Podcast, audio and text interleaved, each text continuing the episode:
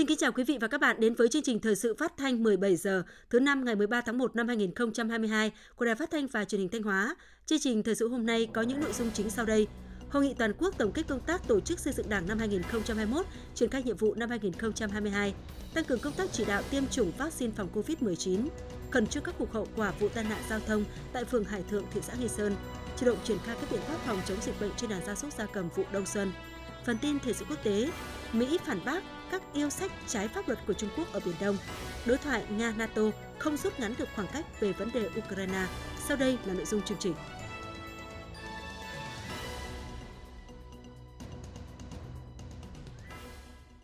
Thưa quý vị và các bạn, sáng ngày 13 tháng 1, Ban Tổ chức Trung ương đã tổ chức hội nghị trực tuyến toàn quốc tổng kết công tác tổ chức xây dựng Đảng năm 2021, triển khai nhiệm vụ năm 2022 đồng chí Trương Thị Mai, Ủy viên Bộ Chính trị, Bí thư Trung Đảng, trưởng ban tổ chức Trung ương chủ trì hội nghị.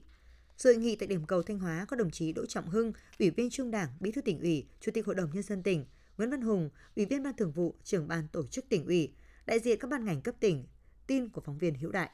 Năm 2021 là năm đầu tiên triển khai nghị quyết Đại hội 13 của Đảng, nghị quyết Đại hội Đảng bộ các cấp, nhiệm kỳ 2020-2025 với quyết tâm chính trị, tinh thần trách nhiệm cao, nỗ lực cố gắng lớn, ngành tổ chức xây dựng Đảng đã tham mưu hoàn thành tốt các nhiệm vụ được giao. Nổi bật là toàn ngành đã triển khai toàn diện, đồng bộ, hiệu quả các mặt công tác tổ chức xây dựng Đảng, trong đó đã hoàn thành cơ bản tất cả các đề án nhiệm vụ trình Ban chấp hành Trung ương, Bộ Chính trị, Ban Bí thư,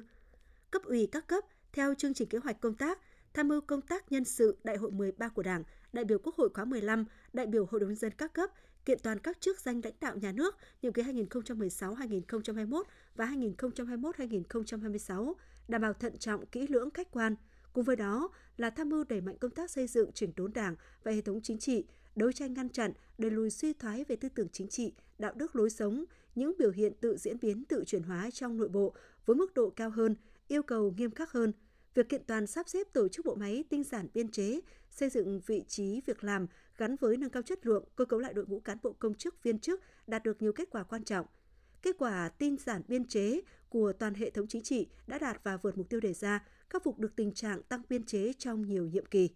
Phát biểu chỉ đạo tại hội nghị, trưởng ban tổ chức Trung ương Trương Thị Mai đã nêu lên những định hướng lớn để toàn ngành tổ chức xây dựng Đảng và các cấp ủy tổ chức Đảng phối hợp tổ chức thực hiện, tạo chuyển biến hiệu quả trong năm 2022. Trong đó, đề nghị toàn ngành tổ chức xây dựng Đảng và các cấp ủy tổ chức Đảng cần đẩy mạnh hơn nữa công tác xây dựng Đảng, chỉnh đốn Đảng, tập trung thực hiện đồng bộ hiệu quả 10 nhóm nhiệm vụ giải pháp gồm tăng cường xây dựng Đảng, hệ thống chính trị, coi trọng xây dựng Đảng về tư tưởng, tập trung xây dựng Đảng về đạo đức, đẩy mạnh xây dựng Đảng về tổ chức, tiếp tục đổi mới hoàn thiện về tổ chức bộ máy và nâng cao hiệu lực hiệu quả hoạt động của hệ thống chính trị, củng cố nâng cao chất lượng tổ chức cơ sở Đảng và đội ngũ đảng viên, tăng cường xây dựng Đảng về cán bộ các cấp, nhất là cấp chiến lược, tiếp tục nâng cao hiệu lực hiệu quả công tác kiểm tra giám sát kỷ luật Đảng, thắt chặt hơn nữa mối quan hệ mật thiết giữa Đảng với nhân dân, dựa vào nhân dân để xây dựng Đảng, kiên quyết đấu tranh phòng chống tham nhũng tiêu cực, tiếp tục đổi mới phương thức lãnh đạo của Đảng trong điều kiện mới.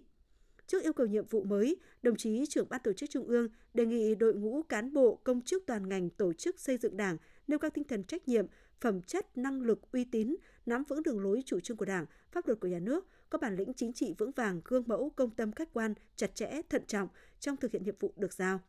Sáng ngày 13 tháng 1, dưới sự chủ trì của đồng chí Võ Văn Thưởng, Ủy viên Bộ Chính trị, Thường trực Ban Bí thư Trung ương Đảng và các đồng chí lãnh đạo Ban dân vận Trung ương, Ban dân vận Trung ương tổ chức hội nghị trực tuyến toàn quốc, tổng kết công tác dân vận và đánh giá kết quả năm, đẩy mạnh thực hiện quy chế dân chủ ở cơ sở năm 2021, triển khai nhiệm vụ năm 2022. Dự hội nghị có lãnh đạo các ban, bộ, ngành, cơ quan trung ương. Tham dự tại điểm cầu Thanh Hóa có các đồng chí Lại thế Nguyên, Phó Bí thư Thường trực tỉnh ủy, trưởng đoàn đại biểu Quốc hội tỉnh, Phạm Thị Thanh Thủy, Ủy viên Ban Thường vụ, trưởng Ban dân vận tỉnh ủy, Chủ tịch Ủy ban Mặt trận Tổ quốc tỉnh, Trần Văn Hải, Ủy viên Ban Thường vụ tỉnh ủy, Bí thư Đảng ủy khối cơ quan và doanh nghiệp tỉnh, phóng viên Minh Tuyết phản ánh.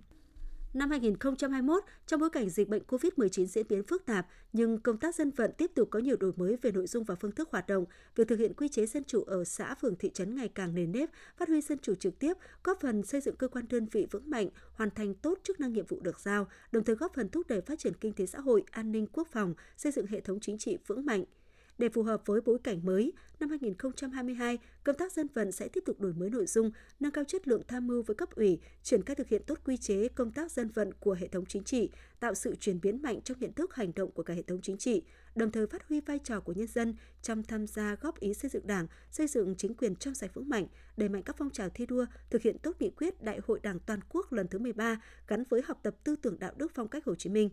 Phát biểu chỉ đạo tại hội nghị, đồng chí Võ Văn Thưởng, Ủy viên Bộ Chính trị Thường trực Ban Bí thư Trung ương Đảng, ghi nhận biểu dương những kết quả hệ thống dân vận đạt được trong năm 2021 để khắc phục những hạn chế còn tồn tại, thực hiện thắng lợi các mục tiêu nhiệm vụ đề ra trong năm 2022. Đồng chí Thường trực Ban Bí thư Trung ương Đảng đề nghị công tác dân vận của Đảng cần tiếp tục đổi mới nội dung, phương thức và nâng cao chất lượng hoạt động, tạo sự chuyển biến mạnh mẽ trong nhận thức, trách nhiệm của các cấp ủy Đảng và cả hệ thống chính trị theo hướng thiết thực hiệu quả, cụ thể hóa và thực hiện tốt cơ chế đảng lãnh đạo, nhà nước quản lý mặt trận tổ quốc và các tổ chức chính trị xã hội là nòng cốt, nhân dân làm chủ gắn với phương châm dân biết, dân bàn, dân làm, dân kiểm tra, dân giám sát, dân thụ hưởng, đồng thời nâng cao năng lực dự báo, tầm nhìn chiến lược phù hợp với tình hình mới, thực hiện nghiêm việc tiếp xúc, đối thoại với nhân dân, giải quyết dứt điểm những vấn đề bức xúc trong nhân dân.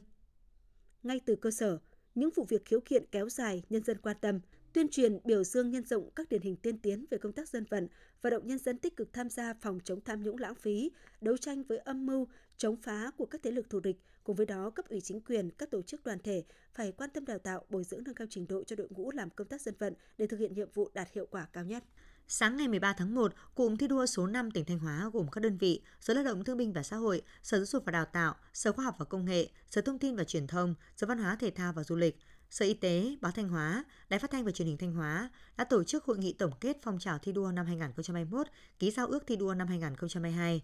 Trên cơ sở đánh giá những kết quả đạt được, những tồn tại hạn chế trong năm 2021, đại diện các đơn vị trong cụm thi đua đã ký giao ước thi đua năm 2022 với các mục tiêu chủ yếu sau: tiếp tục đổi mới, nâng cao chất lượng công tác thi đua khen thưởng, đẩy mạnh các phong trào thi đua yêu nước gắn với việc đẩy mạnh học tập và làm theo tư tưởng đạo đức phong cách Hồ Chí Minh, triển khai thực hiện hiệu quả phong trào thi đua cán bộ công chức viên chức tỉnh Thanh Hóa, thi đua thực hiện văn hóa công sở giai đoạn 2019-2025 gắn với việc tiếp tục đẩy mạnh nâng cao chất lượng của phong trào thi đua, xây dựng cơ quan đơn vị công dân kiểu mẫu, phấn đấu mỗi đơn vị thành viên trong cụm có ít nhất một đơn vị được công nhận đạt chuẩn cơ quan đơn vị kiểu mẫu tăng cường đoàn kết, trao đổi, chia sẻ, học tập kinh nghiệm thực tiễn giữa các đơn vị, đồng thời tuyên truyền nhân rộng các mô hình, nhân tố mới, cách làm hay sáng tạo, tạo động lực phát triển lan tỏa sâu rộng trong cụm và từng cơ quan đơn vị thành viên. Hội nghị đã thống nhất chấm điểm năm 2021 và suy tôn các đơn vị Sở Lao động Thương binh và Xã hội, Sở Khoa học Công nghệ, Sở Thông tin và Truyền thông, bầu Sở Dục và Đào tạo làm cụm trưởng, Sở Văn hóa Thể thao và Du lịch làm cụm phó, cụm thi đua số 5 năm 2022.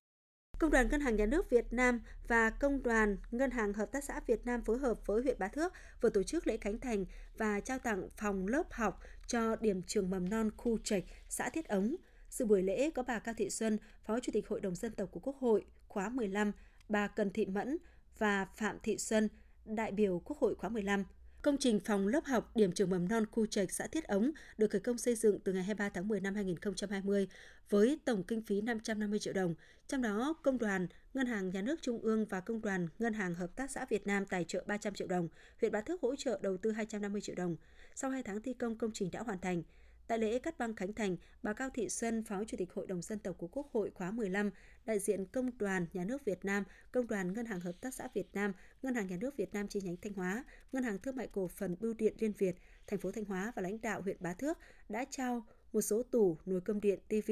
và đồ dùng học tập, đồ chơi, áo ấm cho các cháu học sinh ở điểm trường mầm non khu trạch, xã Thiết Ống với tổng giá trị hơn 100 triệu đồng.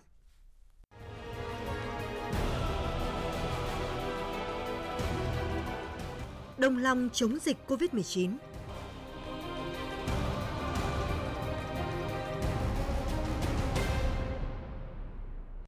Theo thông tin từ Ban chỉ đạo phòng chống dịch COVID-19 tỉnh Thanh Hóa, tính từ 16 giờ ngày 12 tháng 1 đến 16 giờ ngày 13 tháng 1 năm 2022, trên địa bàn tỉnh ghi nhận 337 ca mắc COVID-19 mới, trong đó có 125 ca mắc COVID-19 phát hiện trong cộng đồng.